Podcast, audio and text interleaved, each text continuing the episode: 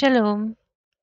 מתוך הספר ברכה ושלום, מאמרים בעבודת השם על דרך האמת, כרך ד' מועדים. מאמר קס"ג אחר הדברים האלה גידל המלך את המן. הנה מצינו במגילה, אחר הדברים האלה גידל המלך את המן.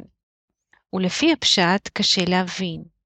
הלא אחר המעשה שמרדכי עשה, דבר טוב להמלך, כלומר שגילה לו שבקתן ותרש רוצים להרוג אותו, היה המלך צריך להגדיל את מרדכי ולא את המן. ויש לפרש זה על דרך המוסר. לאחר שאדם עושה דבר על ידי התעסקותו בתורה ומצוות, אז הקדוש ברוך הוא מגדיל את הרע של האדם הנקרא המן. היינו, שהשם יתברך מראה לו את האמת, איך הרע שבקרבו מפריע לו לקבל את כל התענוגים הרוחניים. כי אם היה האדם הולך בדרך הטוב, היינו, אם כוונת האדם הייתה רק להשפיע נחת רוח ליוצרו, אז האדם ראוי לכל הדברים העליונים. וזה נקרא דרך היהדות. ובזמן שאין האדם יכול לראות את פרצופו האמיתי של הרע שלו, היינו, את צורתו של המן, אז אין האדם יכול להתפלל להשם שיעזור לו להינצל מהרע.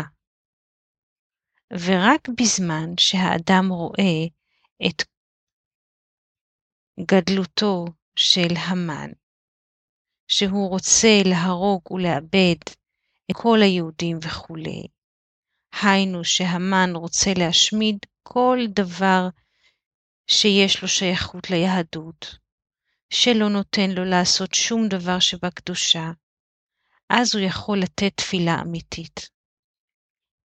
ואז יקוים הקדוש ברוך הוא עוזרו. לכן אז שייך דברי הצומות וזעקתם, שמתפללים להשם שינצל מהמן הרע הזה. וכשהקדוש ברוך הוא עוזרו, אז הקדוש ברוך הוא שואל להמן, מה לעשות באיש אשר המלך חפץ ביקרו? אז המן חושב, למי יחפוץ המלך לעשות יקר יותר ממני? היינו, שכל הרע נמשך מהרצון לקבל, כמו שכתוב בהקדמת הסולם לפירוש הזוהר, שהוא ההמן של האדם, והוא טוען שרצון השם ולהיטיב לנבראיו, היינו, שכל התענוגים שייכים לרצון לקבל. אבל השם אמר, ועשה כן למרדכי היהודי. היינו, שאם ישאל את היצר טוב שנקרא מרדכי היהודי, אם הוא רוצה משהו, אז הוא יענה שכל רצונו הוא רק להשפיע להשם, ולא צריך שום דבר לעצמו. לכן שאל את המן, שהוא רוצה לקבל כל התענוגים שישנם במציאות. ואז אמר השם, כל התענוגים צריכים לתת למרדכי. שהפירוש, שהאדם יקבל כל התענוגים רק בעל מנת להשפיע נחת רוח ליוצרו. וזה אמר האמור זצ"ל.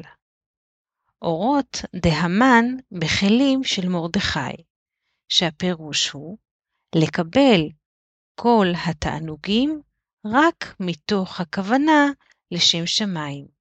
השם יעזור לנו שנזכה לגאולה שלמה.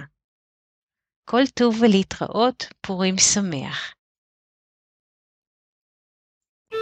Thank you. Thank you.